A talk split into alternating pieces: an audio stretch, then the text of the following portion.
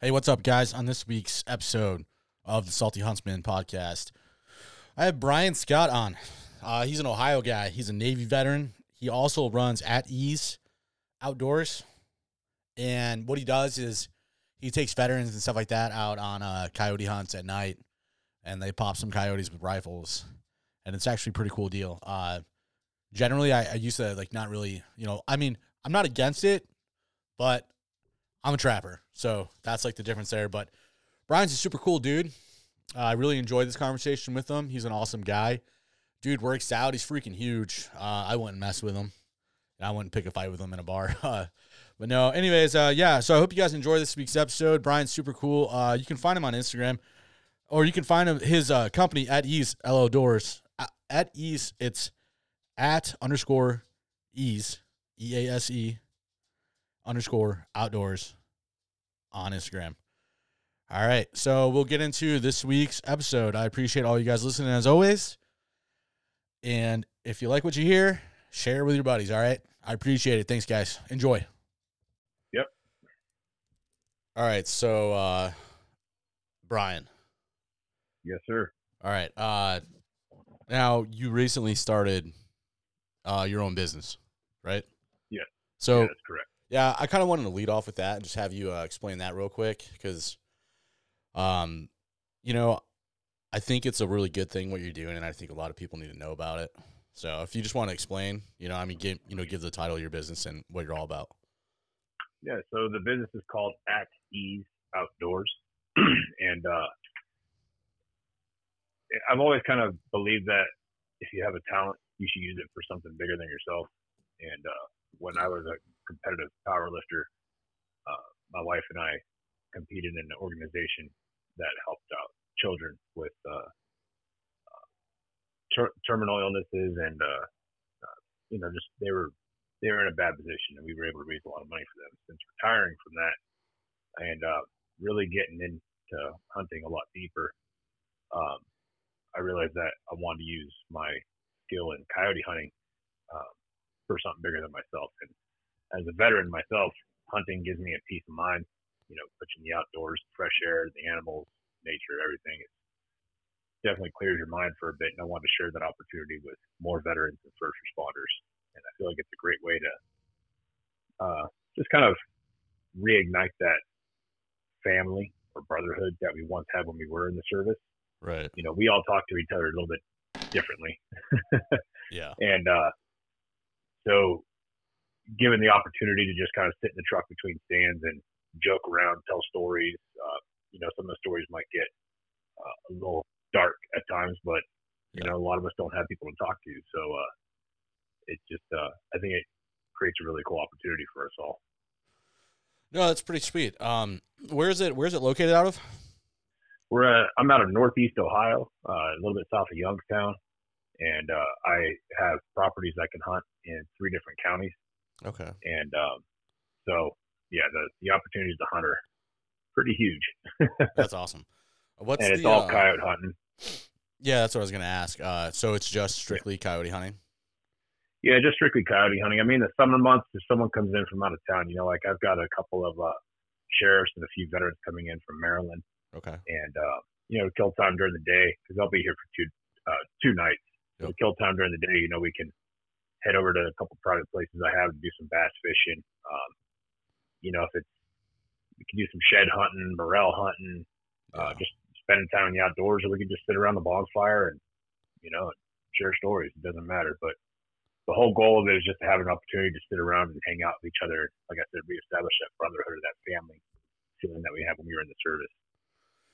Yeah, no, I mean, I I definitely can relate. I mean, I, I'm well active. I'm still active, but I was prior service. Uh, I was out for a couple years, and uh, man, like being a kid, like I mean, on I was 22. I was yeah, pretty much a kid. Getting out, Yeah. like I had, I mean, my head was spinning. I, I don't know. Was, I had nowhere. Like I, I don't know. I thought I had nowhere, but Yeah. um, yeah, no, it's definitely, wild, it's you know, definitely um. I had a um, a guest uh, stop by a few weeks ago, and uh, she's still active, and she's um, she was a member of Congress and such, and uh, we got to talking quite a bit about you know being a veteran and active duty and stuff. And it's just so wild, you know. When I know when I was getting out of the Navy, I was uh, I was actually kind of excited and uh, a little bit of anxious, you know, anxiousness. Right. But I remember walking out those gates and I could see my brother parked out there. Mm-hmm. And I started walking to his truck and like something inside of me just wanted to turn around and run back in the gate. I had no direction, nowhere to go. It was it's a scary feeling, man. You you're so mission oriented regardless of your job in the military. You know, you could be working pushing pencils or you could be full combat, you know, but right. you're still mission oriented and when you get out you lose that. And uh it's it's a very uh empty feeling. Oh yeah. No, absolutely. Uh I know when I got out the first time, like get getting out was the thing to do. Like everybody was getting out. We were like, fuck this, I don't want to do this anymore. I'm out. Yep. Like, see ya. Nope, can't talk me into re-enlisting. Like, got me once, shame on me, you know? Yeah. And then uh I- yeah, I I remember uh I got out like early springtime of 2013 and we were still in small game season in Michigan. So I just I mean, I would I got tired of sitting on the couch and I I you know went back to my parents. Uh didn't really have anywhere else to go. So uh Yep. Uh I we have I don't know, like uh about 60 acres that we could hunt right across the road from where I grew up. So Yeah. I would just take my 22 and just, man, I wouldn't even go and shoot any squirrels or anything. I would just go and like find like a down tree and just sit on it and just, and just wander. yeah, and just like kind You know, of when I got out- press. When I got out, I'm originally from Southern California, and uh, so when I got out, I, I didn't even start hunting until I moved to Ohio in Okay. 2008. I was raised in a fishing family, Yeah. and I grew up surfing and skateboarding and all that stuff. Typical Southern California kid, and uh, you know, so when I got out, I bounced around from couch to couch and burned a lot of bridges and uh, you know, drinking and you know all the shenanigans Yeah. and I had no direction. And I look back on it now, you know, based on my lifestyle these days, and I'm just thinking, man, if I had this when I got out, I would have been like so much more squared away. You know, like Oh yeah. I would, I would have still made mistakes and stuff, but I would have had something to do other than go to work, go home. Yeah. no, I'm I'm right there with you. I mean, uh like this time getting out now, like this time around, way more prepared. Like I have a plan, I have money set aside, you know, like doing everything right. I've you know, all the free opportunities that I've had for like classes and stuff, I've taken everything that I could, you know, just to even if I'm not using it, you know. And the first time I got out, I was like I didn't give a shit about any of that. I was like, nope, don't care, Yep. it doesn't interest me. Like, you know, and it's it's um it's just weird like just how how fast you mature when when your back's kind of up against the wall and you're like oh shit like it's Oh, just me versus everyone now like It can go either way though. You know, like yeah, you have to mature very quickly because it is you against everyone. Or you have the flip side of that thing, you know, where some people can't grasp that idea and they fall off the deep end. And I think that's why we have so many homeless vets and we have so many suicides and you know, like I said, you get out and you're and you're not mission oriented anymore. And there's yeah there's no there's no programs, dude. You know, like the TAPS program that we have when we get out is ridiculous. It's it's just stupid. That's what I was talking with Tulsi about. And um, I'm gonna do like a little shameless plug here. oh that's Uh, fine but I'm a part of an organization called Platoon 22. i was gonna ask you about that Their their slogan is triumph through transition, and their main goal is to help us when we get out of the military to transition to that civilian lifestyle yeah to find a job and become what we would call a, a civvy, you know, a normal human being again. But find a job and find a place to live and just get squared away as a civilian. And uh, I, I wish so badly that I knew about them when I got out of the service. But uh, they're they're a rapidly growing organization, and I'll tell you what, they they saved a lot of lives. you, and, you uh, could also find them on instagram right is that correct Yes, you can find them on Instagram. There's uh, Platoon 22. There's uh, Platoon VSC. It's uh, their Veteran Service Center that just recently opened with Goodwill. okay Uh, then you can also look up Platoon Outdoors. That's their outdoor program, and that's who I'm associated with. nice And uh, but yeah, man, it's the Platoon Outdoors is growing very quickly. We've had uh, fishing trips, bear hunts, coyote hunts, whitetail hunts. and it was just our first year doing it. And next year is going to get even bigger, you know, and it's going to be nationwide. Uh, we're getting a lot of really cool setups with a lot of outfitters and guides around the country, and it's a really cool opportunity, you know. And, and the out, like I said, the outdoors, it's just healing, and I'm sure you can relate to that. Oh yeah, absolutely. So, yeah, the, back to the transition process, it's just it's very careless, you know. And like I, I was telling uh, Tulsi and the other guests, I was just like, we were in the military, we were serving a country, and we get out. Like nobody gave a fuck. you know, the yeah. people that can actually help. It's like we didn't. I, I'm like, I didn't do anything wrong. I'm just out, you know, and like everyone just turns their noses at, at you. Dude, what am I gonna do? Yeah. So that's where Platoon 22 comes in. That's where organizations like, you know, the one I'm starting up. It's not really helping people transition, but it's helping people have that brotherhood again, that camaraderie. Well, it's also a good networking, you know, like you're going to meet people and, you know, Absolutely. you're going to connect people together, you know, that never thought or never even would have the opportunity to meet, you know? Absolutely. Yeah. You know, dealing with uh, PTSD, it comes in all forms. You know, you have, you know, your full on combat PTSD and you have separation PTSD and uh, there's trauma bonding. There's a lot of different styles of it. I'm not trying to say one's better than the other. One's, I should say one's worse than the other. Right. Uh, everyone has their different ways of coping. And if I can just give somebody that a little, just a couple hours of that mental clarity, like I feel when I'm out hunting, yeah, dude, that's that's my goal, my mission accomplished if I can do that for a couple hours. Yeah, absolutely. Yeah. no, that's uh, that's definitely that's huge for for people that are dealing with you know a lot of shit, like a lot of things going on. Yeah. You know, especially you know today's world's so fast paced. Like, oh, it is. Like you, you, yeah, you gotta slow down sometimes. You know, you keep up or you fall down. oh yeah, absolutely. I mean, I man, I don't know how many buddies I have from the Marines that just fell off the face of the earth because they either couldn't keep up or they just they didn't have you know like a resource. I, I mean, I hear that the VA is getting better, but I haven't experienced that yeah. yet because I'm not out yet. But I know the first time when I did, it was it was like ten years ago. It was kind of a joke. Yeah, I have never stepped foot in a VA. I'm working on that right now. I have yeah. a few things I'm working with uh, mentally. Yeah, but it's crazy. I I didn't get to listen to the whole thing. I just listened to a quick clip of it, but there was somebody on Rogan recently who said that he never had PTSD when he got out of the military until he stepped foot into VA. Really? It's just, it was wild. I need to find that podcast and listen to it. I'll send that over to you. But uh, yeah, it's just, it was so jacked up. You know, people go to the VA and the experience was awful. And yeah. I have heard that we have a VA out here that's pretty good. Yeah. Uh, and I'll be getting involved there and you know, getting squared away with all that stuff. But uh, right, yeah, I'm hoping that, hoping they pick it up a little bit.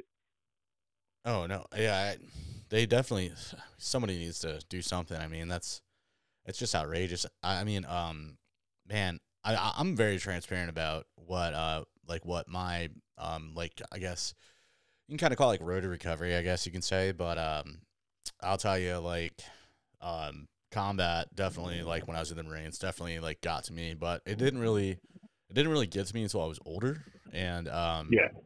And then when uh well actually last year uh I was down at JRTC and we were doing our rotation and uh I told my platoon sergeant I was like, "Look, dude, I was like uh because I told him I was like I'm getting out anyways, and I said, "Hey, man, I, I want to do this this uh, PTSD therapy. It's ten weeks and it's it's all outpatient, so I got to go home every night, which was pretty cool. But um, yeah, you know, I told him I was doing this, and I was like, this is pretty much gonna be like the nail in the coffin for my career, though.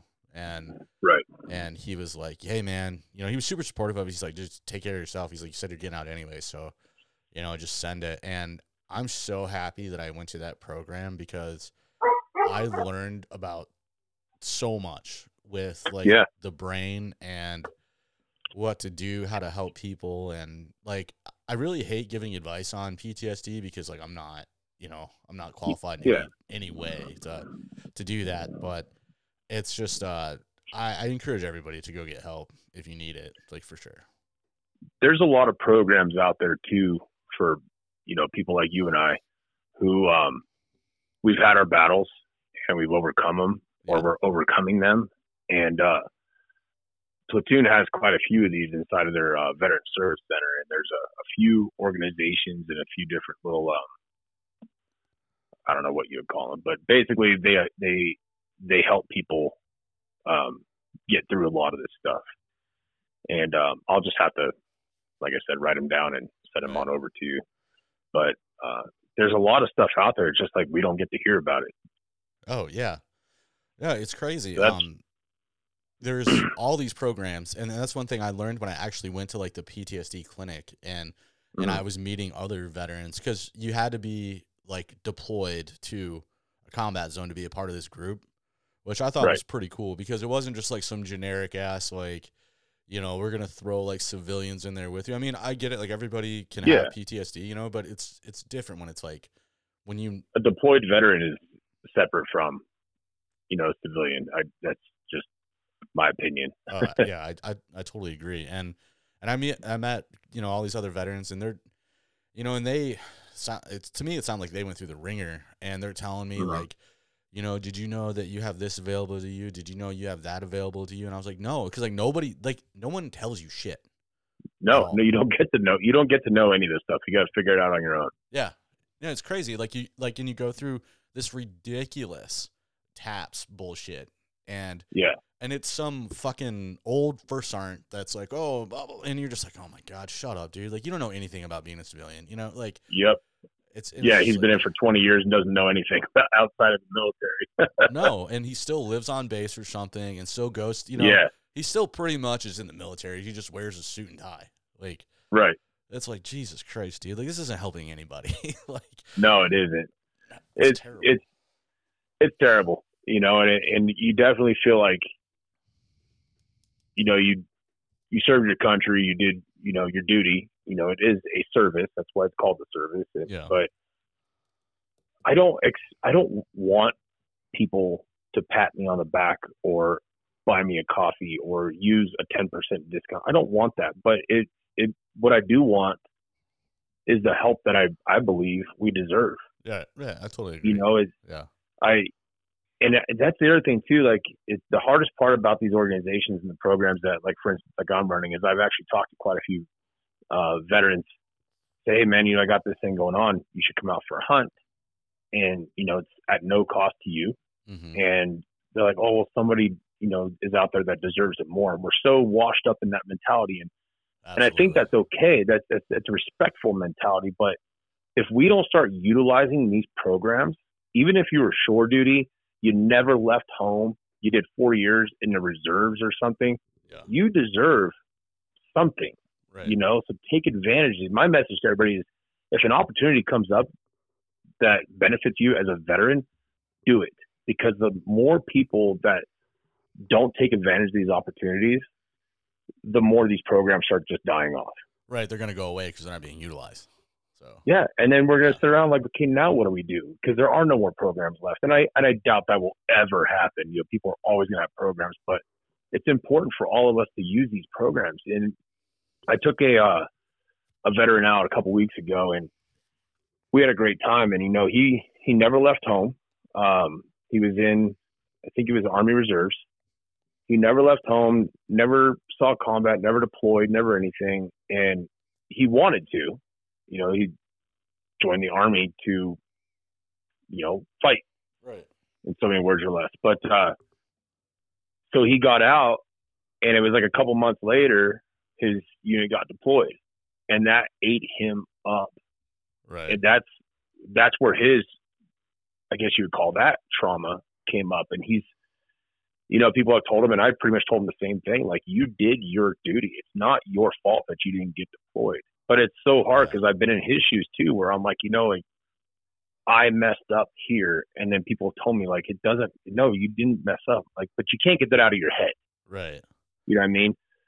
So, and on the same side, you know that there's um, therapists and counselors through veteran service centers that people aren't aware of. I didn't know. I've been out since 2009. hmm I had no idea that these veteran services existed and they had counselors and therapists that were available to me at no cost at all. And I'll tell you what, man, the one I'm seeing right now, he has helped me so much. He's a Desert Storm veteran and Yeah. he was a medic and uh but people don't know they exist, No.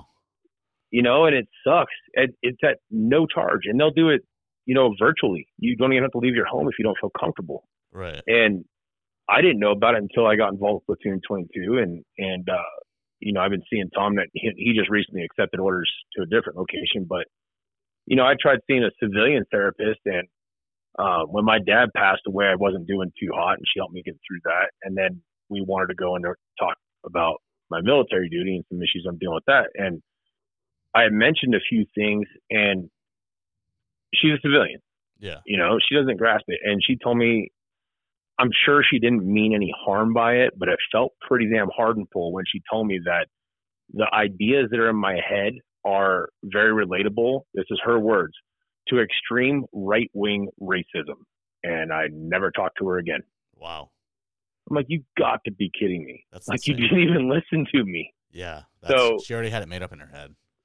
yeah so i just i decided i'm not seeing a counselor anymore and then i got fortunate enough to hook up with uh, platoon 22 and they're the ones that basically made me aware that a veteran service center existed but there's a lot of veterans out there that were probably in my shoes that don't know that there's programs and that there's free help out there for us Yeah. and that's something that i'm hoping to accomplish too you know like hey i'm taking this jack smith out on a coyote hunt and he says, "Yeah, I'm just having a really hard time. I've been out for 12 years and no one's helped me out." Like, dude, let me tell you all the things I'm doing. Right. You know, I could help that guy. It could save that person's life. You don't, you never know. Absolutely. But that, like you said, that networking and that communication, that's how we're all going to help each other out. I well like, and we get to hunt. oh, hunting's the best. Yeah, no. I uh no, I think that like the huge stigma with going and getting help though is that people think they're automatically going to get put on a like a prescription. No, I like, know. pills. You know, that's what I thought. And Yeah. like, uh, I'll just share a little bit about my story. So, uh, Yeah. 2020, I was back in Afghanistan again, and um, I was SOG, and we were like out in Farah or something. It was it was a pretty lame deployment, but um, you know, like late, way late, you know. And uh, I came back to my uh, little room and where we had Wi-Fi or whatever. Which honestly, like Wi-Fi was like a a brand new thing for me because all the other deployments I've ever done, we've never had Wi-Fi. Like it wasn't a thing, you know. And Yeah. I was telling like my soldiers, I was like, you guys have no idea how lucky you are to have Wi-Fi and an air conditioner. Like, and and I don't know, it's just anyways. But other than that, so my uh my mom had been like calling me through Facebook Messenger, and I was like, you know, like she called me like nine times. I was like, she never does that. So Right. I called her back and I was like, "Hey, what's going on?" You know, she tells me that my dad got diagnosed with uh, terminal cancer and it's like rapid and it's going to be fast and I need to come home. And this was like right at the height of COVID and all this Oh, shit. geez. So like trying to make it back from Afghanistan during the height of COVID was absolute shit show. So Yeah. um, you know, actually had to get my congressman involved, uh, Fred Upton, and he sent a congressional letter to CENTCOM, which was Mhm. what got me home because my chain of command wasn't sending me home. Like Yeah. they were like, "No, we're not doing this because." You know, this has to be like a big deal or whatever. So I told my first sergeant and my CO, I was like, and, and they were on my side. I was like, look, guys, like, I'm not throwing you guys under the bus. I know you guys are trying to help me. You guys are super cool. Um, but I have to get my congressman involved. And they're like, yeah, do it. Totally. 100% go for it. And, uh, because it was our, honestly, it was our battalion. It stopped at battalion and Mhm. they weren't, they weren't sending it any higher.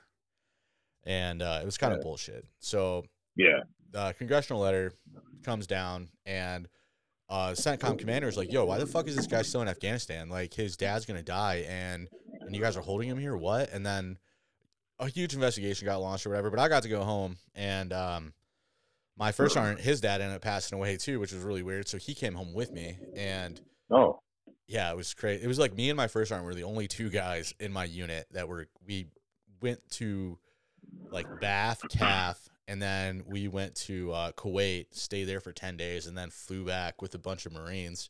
One of them, which I knew, which was super weird. Like the odds of that happening are very Yeah. slim. And uh, made it home. So I ended up seeing my dad before he before he passes away or whatever. And then uh, And then they just they just said, you know, since it's like COVID and there's a lot of shit going on, like we're just gonna keep you back in the states. You know, it's too much. So I was like, all right, whatever. So they kept me back in the states. Well, my wife at the time ended up like not working out at all, and so I ended up, Mhm. like splitting. My dad just died. My wife left me. You know, I was like, what the fuck is going on with my life right now? like, Yeah, you get that empty feeling. yeah, it, it was terrible, and I was like, I need to go talk to somebody. So I enrolled myself uh, in uh, behavioral health, and and like walking into be- behavioral health as an NCO, um, one of the providers was like, "Who are you escorting?" And I'm like, "No, I'm here. I'm escorting myself. Like I'm here for me." yeah, and Yeah. she's like, "Oh, um, oh, all right, yeah." And I mean, I'm not gonna lie. Like I was in the truck in the parking lot before I walked in there, and I like there's so much of me that almost turned my truck back on and drove away because I was yeah, I was so gonna say that's a big move. That you know, I would just throwing numbers up, but I would say 95% of us who want to do that type of thing do exactly what you just said: turn the truck on and leave. yeah. I was so close to doing it, and I was like, I don't, I don't know, but I, I ended up getting a really good therapist. His name was Rick, and the guy um, never served or anything, but his specialty was dealing with um, special forces that Mhm. had been deployed, and then he took on this assignment up here at Fort Drum. So I got him, and dude completely like changed my life, and then I mean, just totally like brought me out of this, oh, just a just a fucking mess, you know, of just like shit. And he helped me Yeah. like untangle it, and it was actually a, a really really good experience. But he he caught orders and went somewhere else, and uh, that's when I enrolled into the program, the nine or ten week outpatient program. I mean, this program was five or six hours a day every day, uh, Hmm. except for the weekends. I mean, it was exhausting. to- Oh, yeah. to go through that like mentally, and that really helped me a lot too. Being around just a lot of other veterans and stuff, I met I met some pretty cool people in there, and uh, and, and at first I was like terrified to do that as well. But Yeah. I, I would definitely like encourage anybody like you know, trust me, there's somebody who's been in your shoes before and they've done it. Like Oh yeah. it's not impossible to to go and, and and I don't want anybody out there to think that you know if they PTSD is you know it comes in many shapes and forms right. you know and you don't have to have you know missing limbs or having to have seen combat to have developed PTSD you know like I was talking about earlier it could Yeah. just be getting out of the military and being lost you know that can develop that that can cause some trauma you know and it's Oh yeah. and if you need if you need help, find yourself a buddy that will go with you. right. You know, if you all and that's something I found really cool in the veteran in the hunting community is that there's a lot of us in it, veterans. Yeah. And you know, it's even if there isn't even if they're not a hunter, they've all they might have always been interested. You're like, oh, I wonder if this would be cool, you know. And I mean, what better way than going out and going out at nighttime with thermal optics and shooting some coyotes? You know, it's pretty cool, and they're loud and they're vocal, and um, but just doing getting involved in these little programs or finding a buddy that's been through it or getting involved with a counselor, a veteran service center, some type of organization, they will literally hold your hand and walk you through it. You will not be alone. Yes, absolutely. What I I think learned that's super from- important. Oh yeah, and, and here, like I learned something about myself that I didn't even, couldn't even draw the line, you know, connect the dots to. But I mean, um, a lot of my PTSD problems came from like childhood and teen year shit, Yep. like that. You know, um, just I never put two and two together because that was the way I was raised. But I, you know, I didn't realize that you know that shit fucks you up. And, Oh yeah. and then you throw a little layer of combat PTSD on top of that, and then you're you're pretty fucked, man. Yeah. And then you go throughout life thinking that that's just how you're supposed to feel from now on. It's just yeah, it just becomes the norm. Like that's your baseline. Yeah, it's it's totally it's totally not. And once you realize that, you you your eyes open up to this whole world, and and it's crazy. Like just the uh, just like the emotions that you feel. Um, man, I I don't know. So like this year, I shot my biggest bow buck And oh, I saw that. Yeah. we talked about that. yeah. Yeah. And uh, I mean, I well, I tagged out in Michigan in two days or three days, I mean, and that was pretty sweet. yeah. But uh I uh I, I don't know why, but I just had like this huge like flood of emotion after I seen that deer Yep. go down and I was just like, Oh my god, I can't believe that like this just happened. And and um I I don't know. I think like before um I, I don't want to take anything away from the animals, but but I just Right. didn't get like I got excited, but I didn't get um like I didn't really have like emotions in it.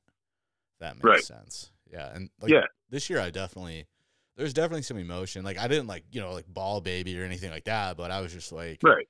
holy shit, like you know this It's overwhelming. feels good. Yeah, yeah, that, like you said, that flood of emotion, you know, and and um, something that I've felt, and I've had people laugh at me when I say this, and other people agree, and I don't care. Um, I hate using the word tactical because I feel like that's used in like every coffee and gym label that's around me today, but yeah, there's something that's fulfilling about hunting and even fishing where if you don't have that sort of tactical advantage, whether it be, you know, playing the wind, wearing the camo, not moving, but you also have to move, right, you know, and and tricking something that you're in their home. Yeah. And you know, outsmarting them and being able to accomplish that hunt and harvest your animal, um, it's it's rewarding.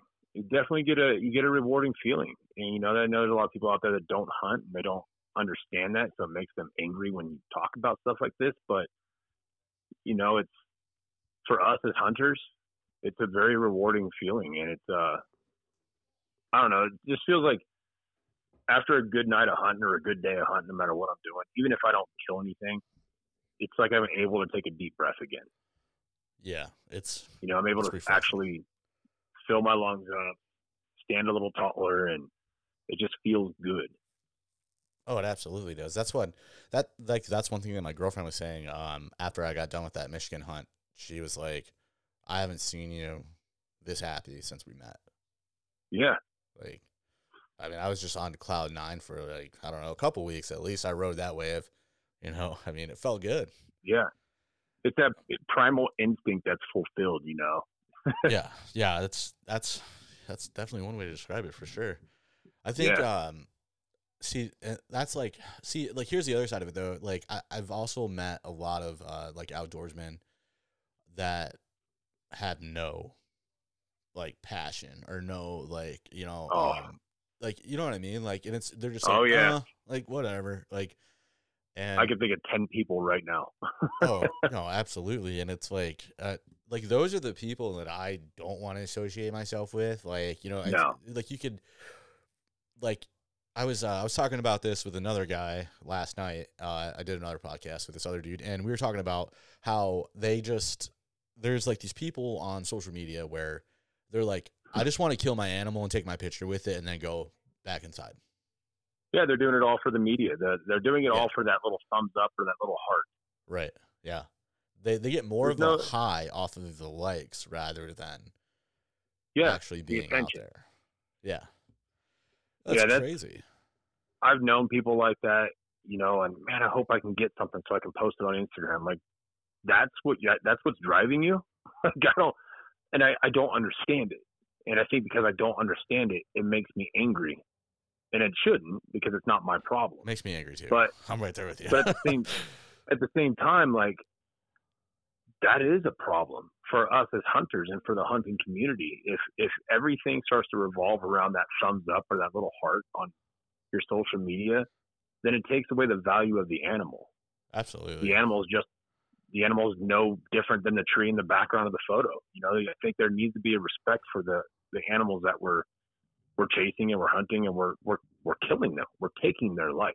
Oh yeah. And if you're doing it just to be what they call themselves as influencers or hate that word. um, you know, brand ambassadors and oh look at this animal that I killed, you know, like that's it's disrespectful and it ruins the name of the of hunters. You know, like Yeah. you and I and and there's several people. There's some really good people in the industry that have, you know, their names are pretty well known, and there's some good people, but I feel like they're being um, cast to the side by these just douchebags. uh, no, that's that's a great way to put it. No, I mean, it's it. I mean, the crazy thing about it is is that it's actually like really happening. Like, um, a lot of like these good, like honest, morally sound outdoorsmen that worked really hard to get to where they're at are getting cast to the side by influencers. They are. You know, I, I went out and um, with a guy. Well, it was a kid. Uh, I got permission to hunt a property, but uh, well, my one of my partners got permission to hunt this property, and I went along with him. And the deal was we can go ahead and hunt there, but we need need to bring the kids out with us. And they were teenagers, Mennonite kids. Okay. Very well mannered, um, very yeah. good kids, and they came out and I was able to shoot a coyote. They thought that was pretty cool, and one of the kids went with me to go recover the coyote. Yep. And when I got up to it, it was, you know, still alive. Yeah. That happens, happens. to all of us. Yep. And I can tell he was a little taken aback by it, and as was I. You know, like it's a coyote. They're nasty. They're predators, but they're still an animal. Right. You know, and from a spiritual side of it, you know, they're one of God's creations. And I feel like we should respect it. And I was able to you know, dispatch the animal on the spot, but I made sure I, I don't know, I just have a connection with them that's different from what I've seen. You know, I, I made sure to have a hand on it and talk to it and everything, and I sat there with it until it was completely dead, and it ate me up. Yeah. But at the same time, I didn't like. I, you know, there's been people in the past who just stand on its lungs until it stops breathing. I'm like, I'm not doing that. That's seems that seems brutal, you know. Yeah. And I don't know, man. You just social media is taking away from the animal itself. And like I said, it's destroying the value of the creature. Right. And that's and that's what it should be about. That spiritual connection with the animal that you're chasing.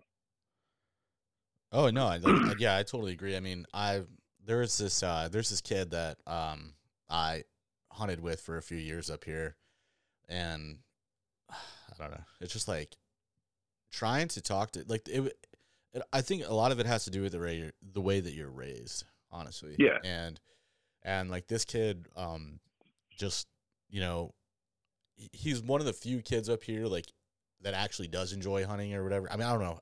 I don't know how much he really enjoys it, but anyways, like yeah. long story short, so um, just the disrespect towards the wildlife. I was like, dude, mm-hmm. like I'm almost like done hunting with you, man, because this is ridiculous. Like this is getting yeah. out of hand. Like it, it, was nothing against the law. Like he didn't break the law or anything, but just the I don't know. I don't I don't do very well when I hear people talk down to an animal that's dead, and I'm like, it's yeah. it's already it, it gave its life. Like yeah, that drives me up the wall. What more are you gonna ask of this thing? Like you're not, you know, you're not that badass, bro. Like no, I I mean it's just ah yeah. I don't think hunting makes anybody tough or badass in any way, shape, or form. And I don't, and I don't think that they should they should be associated with each other. You know, being tough and being a hunter. I think that, you know, if anything, hunting builds a positive character if it's well respected. Right. And you know, um, I don't know. That just gets my it grinds my gears. Well, do you um do you turkey hunt at all? Oh yeah, I my yeah. my wife and I were just joking because I just saw some uh, coyotes in my backyard and I went out after. She's like, I know you like to kill things. I said, Hey, if it has a season, I'm hunting. right. No, absolutely. Yeah. No, so that's. But I love eating. I love oh, eating oh, yeah. and cooking, and I try to do some cool stuff with anything that I that I kill. Yeah, I uh sometimes I'm not gonna lie. Sometimes I'm just lazy and I'll just do hamburger helper with with oh, my yeah. deer meat. I mean, I'm like, yep. dude, screw it. Like, yeah, I mean, it, it happens. You gotta like. Oh yeah, I've done it. yeah, for sure. I think anyone who says that they don't, I'm like, you're a liar. There had to be oh. like some point in time where you've definitely dumbed it down. Yeah, because I mean, I've I've talked to people who you know they're like, oh every every part of the deer that that I use, you know, I make some extravagant like meal out of it. I'm like, you're full of shit, dude. Like, I've got so much burger in the fridge, dude, and uh, or in the freezer, and like my wife will use it. I think she used it one time. I can't remember, but you know, okay, that's the meat I'm eating for this week. We're gonna throw that in with some rice and veggies, and that's my food. You know, yeah. and and at the same time, you know, like I've done I took a turkey and I slow cooked it, and uh, you know the legs and the thighs and all that, the the parts that people usually throw, you know, out for the birds. Yep. Uh, cooked it down and made some uh, uh, pulled turkey sandwiches. How's you that? know, and Is that good? they're oh, they were so good. I'll have to send you that recipe, dude. I need so to try good it. with some apple coleslaw. Oh, it was delicious. But you know, like yeah, you like you say, you know, like I try to make some wild, extravagant dish with every part. Like, you know, you can just grill up a steak and be good too. yeah, yeah, absolutely. No, for real. That's uh yeah, um no uh like g- going back to the whole turkey thing. Um I I like turkey hunting. I don't love it. It's not like my favorite Mhm. thing to do.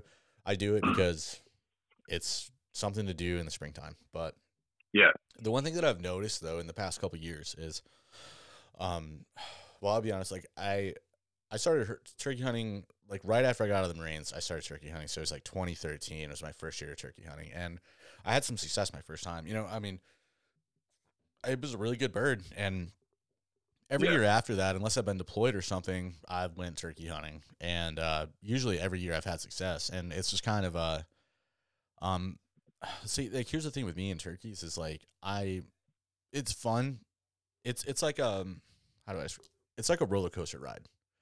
Yeah. so it it's I like think that's hunting in general. yeah, like, like it's just uh, I don't know. Like I get in there, I get my bird, and then I'm done, and I'm like, oh well, you know, that was enjoyable, yeah. And like the way that I see people on social media with how turkey hunting is now, I'm Oh. like, dude, it's not that fucking hard. Like, I mean, they're like, yeah, but you've never chased after an old Tom that can't be called in and all this other shit. And it's like, bro, like, I don't know. Yeah. I just, you know, it's I've had ups and downs. Like I, I, I put in a lot of miles one season, and I never got one. I had a lot of close calls. My brother-in-law and I call it the the season of close calls and near misses. And uh, yeah, you know, we put our boots on the ground, and we definitely put our time in and stuff. We just we got hosed that year, and it's not a big deal. It's still hunting, you know. And um, I think my attachment with turkey season is more along the lines of just my attachment with spring, because with spring comes, you know, obviously still coyote hunting, but Yeah. you got turkeys. You know, all the wild mushrooms are popping up, the crappie are hitting, the bass are hitting, leaves are. I mean, everything is just. I love it. It's that breath of fresh air, and uh, I I tell people that hunt that have never hunted coyotes before. I ask them if they hunt turkey, they say yeah. I say okay, this is pretty much the same thing except they're faster. It's Yeah. an animal that you know you go out whitetail hunting, they don't respond to you and talk back. You know, and no, not really. um, Very rarely. that's what I love about. I love turkey and learning the language and what's this one saying, what's that one saying, and is this a one that's going to hang up or is he with hens? And I, that little bit of a challenge, and, and I love that. Um, and when it comes like the styles of hunting and all that, like I don't, I don't give a shit how people hunt turkey. Just you know, respect the animal and have a good time. But um, I do think people I don't know, depending on the animal, make it a bigger deal than it actually is yeah. in the wrong way. No, yeah, that's exactly what I'm saying. Like, Yeah. it's it's getting to the point where um the thing about it is is that I'm more concerned with like hearing about turkey numbers plummeting. Just Oh be- yeah. because of the popularity of it on social media and and like and to me it's a lot like uh like shed hunting. Like Yep. it's kind of like low hanging fruit, you know. Like that's just the way I view. it. That's my own opinion on it. But it's like people do it because it's quick, it's easy, and they Yep. have like this thing to show for it. And they're like, look at this. It's like it's such a huge accomplishment and trophy. And and I'm not like the because here in New York we get two tags uh, in the Uh-huh. springtime, and uh, the first turkey I shot was, I mean, it looked like shit. Uh, but it was like opening morning, came right in, blasted it within like 15 minutes. I was like, "Oh, there's You my bird." spoiled. yeah, well, I mean, I'll be honest. That's not the first time that's happened to me. It's it's happened probably like three or four times, and maybe that's why Yeah. I'm just like, I think, I, dude, I'll be honest. I don't care how big the turkey is. Like it, it's not like a deer with me. You know, it's not Right. like oh, I'm not gonna shoot that one because, you know, it's like I love eating turkey. I love turkey Yep. nuggets. Like that's what I do with mine. I just do them all into turkey nuggets, and they're freaking awesome. Yeah. So that's the only thing I'm thinking about. He's like, I'm out there like Yeah. grocery shopping. I'm like, I don't give a shit how big the spurs are or how big the beard is. I mean, if it's got it, you know, if it's got like nice one, that's sweet. But you know, Yeah. get in, get out of here.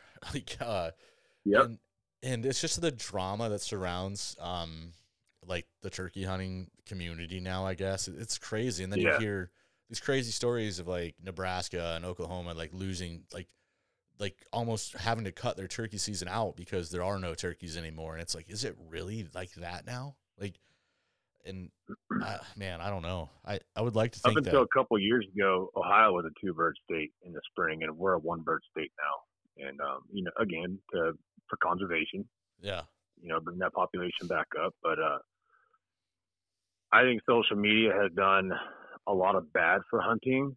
I do believe that it has done some good for hunting, right but the bad stuff always looks more appealing to the uneducated eye, yeah and that's what's going to get more attention. yeah it's such a catch 22 with social media is. and and it's like man Nobody wants to listen to the guy who wants to talk about respecting the animal and the struggle that he went through that season and all the stuff and teaching you how to do different calls. Nobody wants to listen to that. They want to see some dude, you know, with 20 inch arms and a big nice truck showing a 200 inch buck, his third one of the season, his third state. They'd rather see that. It's like that's not hunting. thank you thank you thank you so much because That that's what that's this podcast is about there. Yeah Yeah, go talk to the guys that shot a. It, they don't even know what it scored, but they are in tears because they're so happy, you know. And it, there's a another gentleman that I follow, and the dude's an awesome hunter. He's a he's a killer, dude. Like he goes all over the world. He's an absolute killer, and I've seen him get just as jacked up over a buck that might go 100 inches yeah as he did when he shot a 185. That's passion for the sport.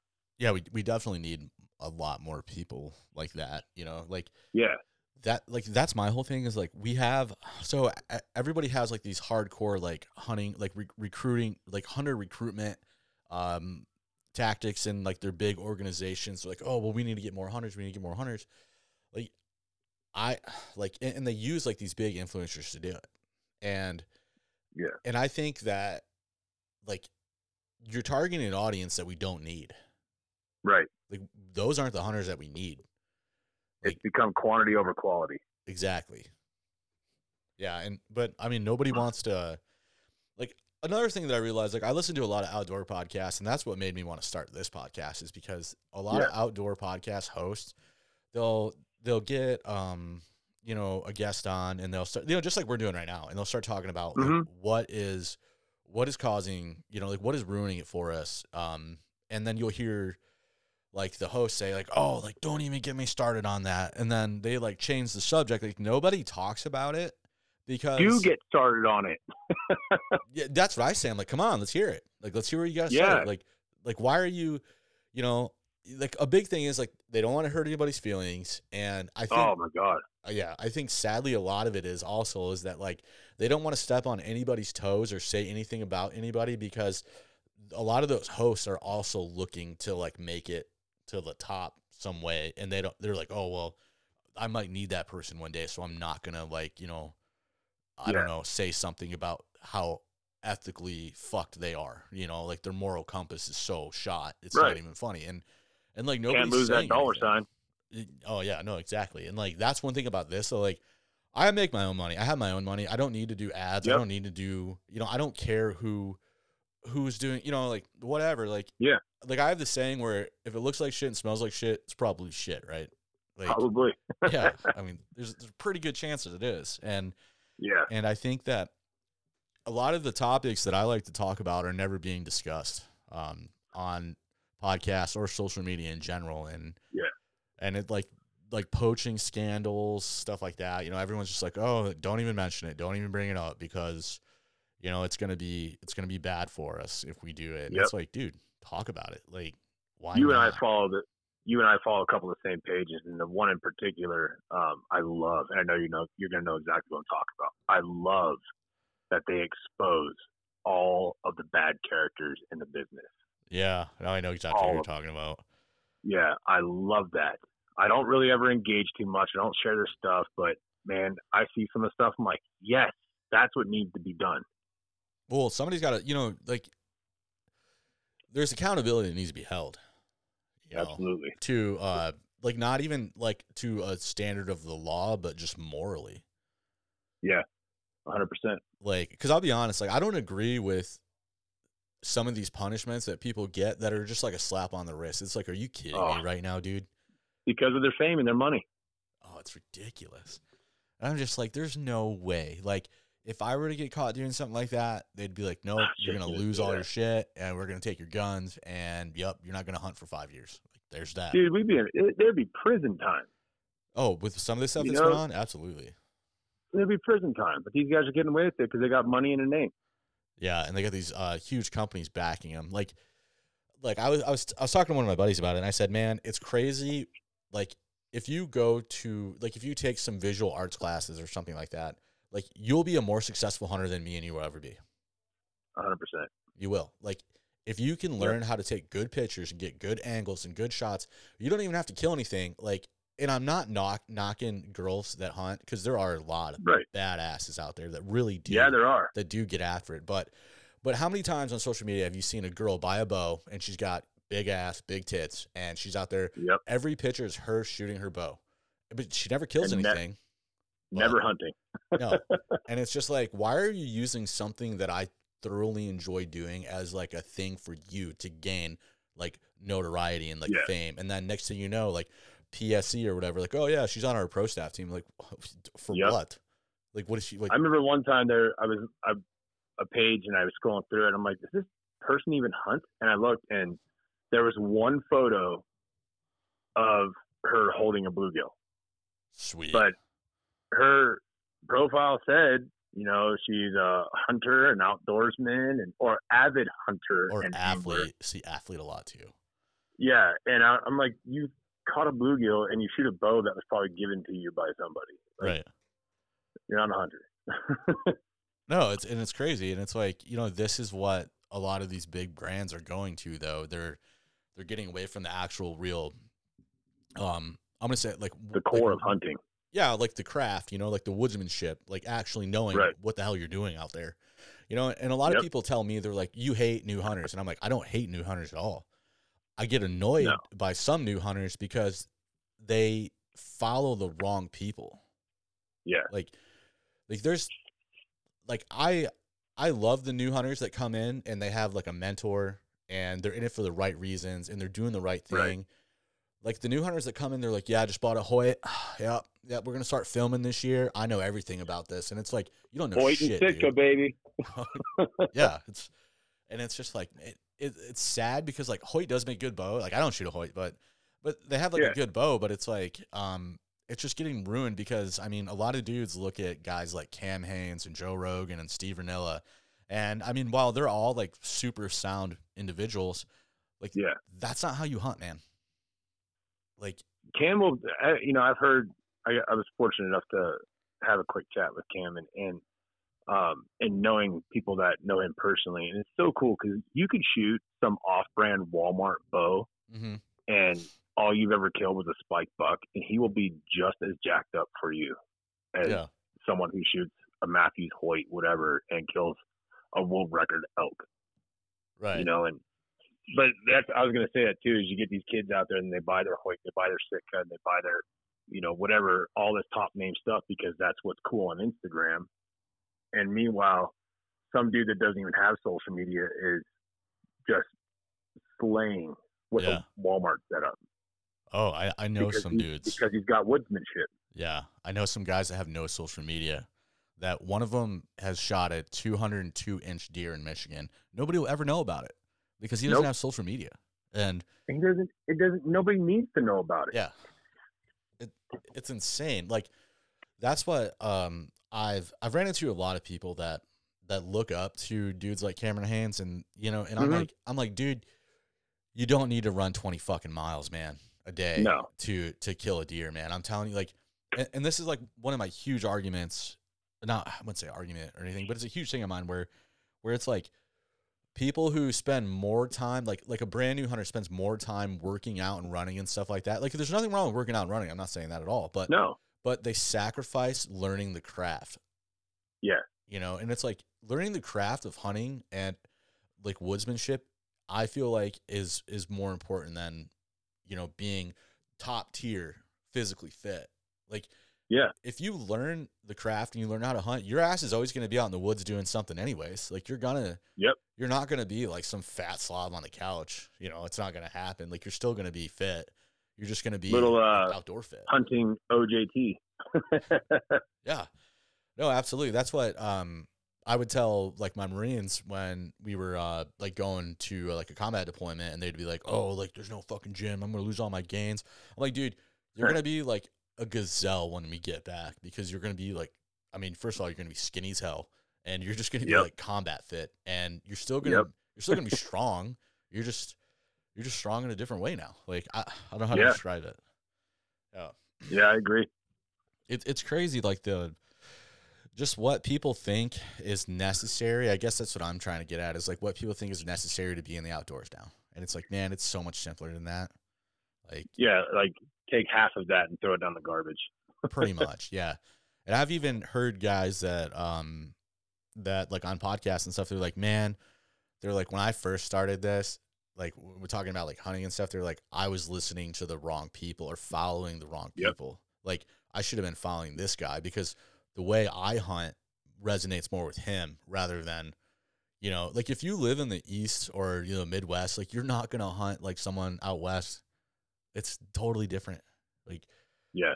you know there's different things that go like when i put that um when i put that little thing on my story about like working out and hunting or whatever like it was Mhm. crazy all the people from the west it was it was mostly most people i know from the west that said that yes like hunting should be considered like an athletic event and then Yeah. most people from the midwest and the east said no you know they're like no it's just like you know whatever and it, and it kind of it was weird to like draw that and like huh that's definitely i didn't expect like at first i didn't expect it but then it made sense because a lot of people in the Yeah. west are going up and down up and down you know climbing mountains and shit which it's cool but to I think a general level of fitness is, I guess, important because, I mean, you know, if if you're in shape and you fall, you're not going to be as hurt as if you're not in shape and fall.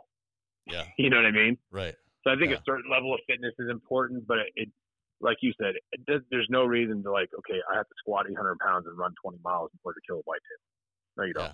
Right. Your grandpa didn't. No no straight up yeah Yeah. yeah that's Your grandpa drank Budweisers and smoked Marlboros in a 10 foot ladder stand and was shooting giants. yeah and he was wearing a flannel yeah Yeah. flannel and blue jeans getting it done I think it, it might give you an advantage in some situations. I've noticed that when I retired from powerlifting and started running and getting in better shape, it gave me a little bit of an advantage when it came to coyotes if I'm shooting them 300 yards downhill and I got to drag them back up. yeah But I was I was able to do that before I was doing those things. It just took a little bit longer. Absolutely, yeah. no, I mean, no, I, I will, I will always agree that there has to be some level of fitness, but like, I can't believe that, Yeah. you know, like when I see people, they're like, I'm a piece of shit because I didn't run 10 miles a day. I'm like, who Yeah, said that? Hunting they're just keep them separate hobbies. You know, if they work with each other, then great. But train to train, hunt to hunt. Don't train to hunt and hunt to train. Yeah. I always get a kick out of like the Instagram handles that I see where it's like, for deadlifting for venison, or I don't, you know, like these generic Oh, handles, and it's like, bro, seen those. come on, dude. Like, yeah, it's like, man, that's just like Mountain Ops, those. please sponsor me. I mean,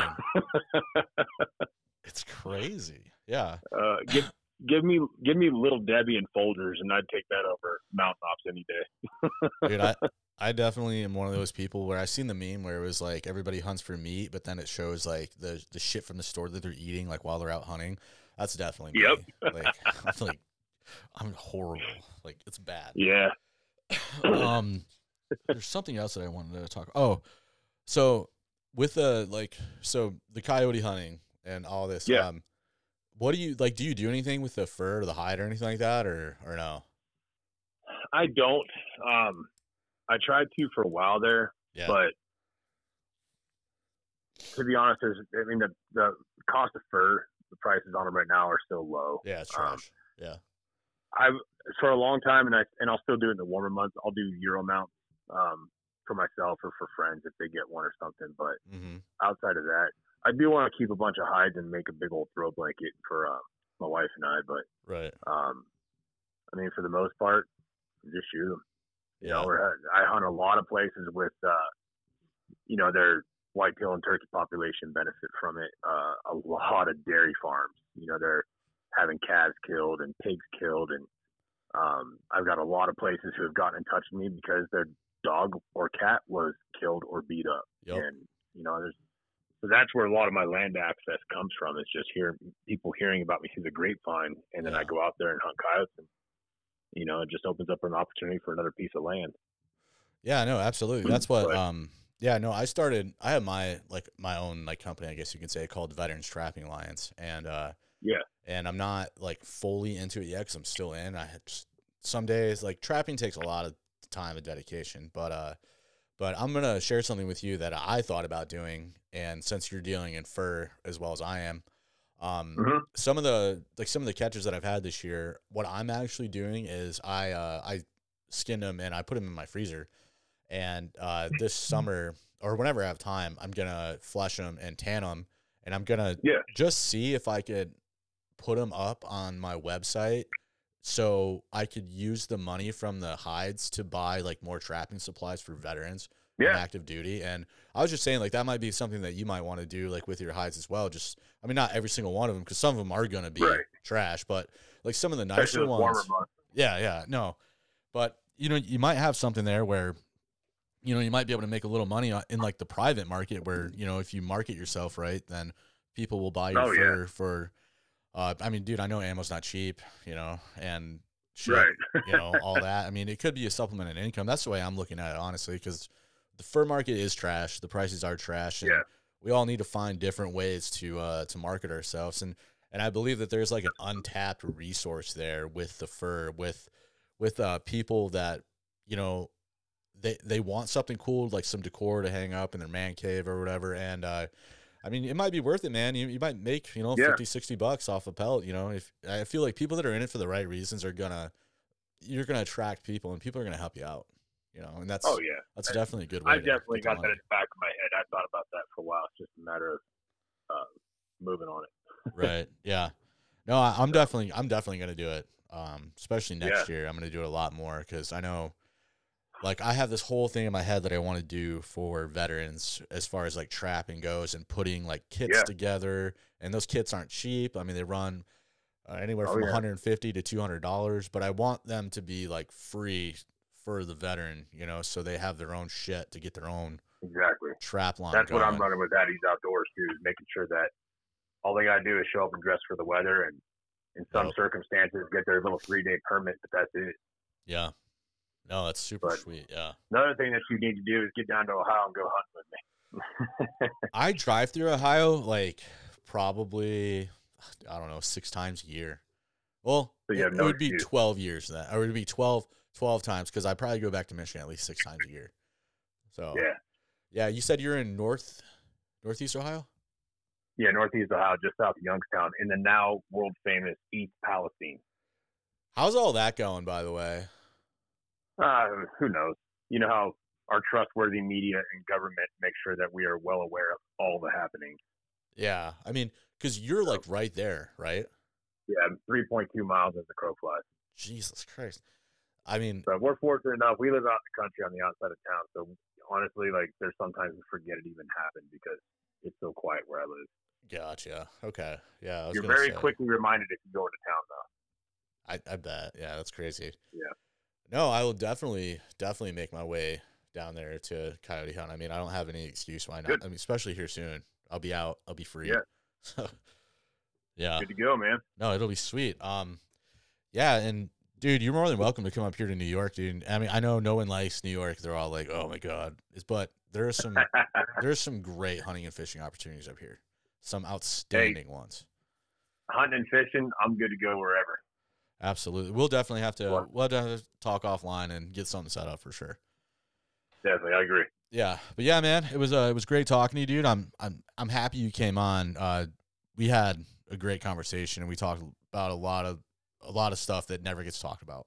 So I really I appreciate agree. you. Came on for one topic and ended up covering like five others. I know. Yeah. Hey, it's all right though. Like- it was good. It was good shit. Yep. For sure. I agree. Yeah, but yeah, man. Uh, yeah, I'm gonna I'm gonna jump off here, and uh, you have a good rest of your day, and we'll definitely keep in touch about the coyote hunt and you coming up here as well. Good deal, man. I appreciate you having me on. Thank you. For sure. Absolutely, brother.